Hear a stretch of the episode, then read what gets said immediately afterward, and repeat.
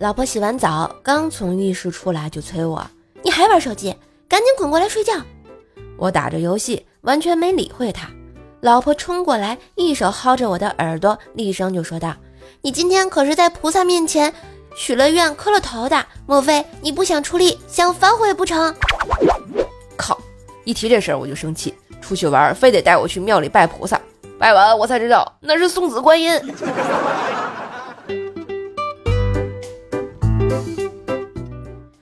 闺蜜说她来科室找我，我说我上班呢，来了可陪不了你玩啊。闺蜜说没事儿，你忙你的，我待着就行。快下班的时候，我抱歉地跟闺蜜说，哎，真是不好意思啊，我都忙坏了，把你晾半天。闺蜜说没事儿没事儿，见到想见的人我就心满意足了，你们科室的小赵简直太帅了，这趟总算没白来。原来你的目的不是我。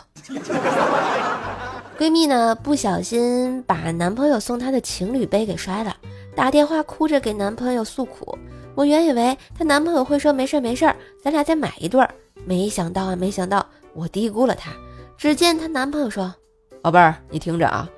只见电话那边传来啪的一声，她把她那杯也摔碎了。闺蜜正在感动中，我也正在羡慕中，又听到她男朋友说，分手吧。这嘿，今日份段子就播到这里啦！我是段子搬运工射手呀，喜欢节目记得随手点赞、订阅专辑，并给专辑打个5星优质好评哟！别忘了送月票呢！上射手主页订阅奏奈讲笑话，开心天津话，支持射手就要多分享、多收听、多打赏喽！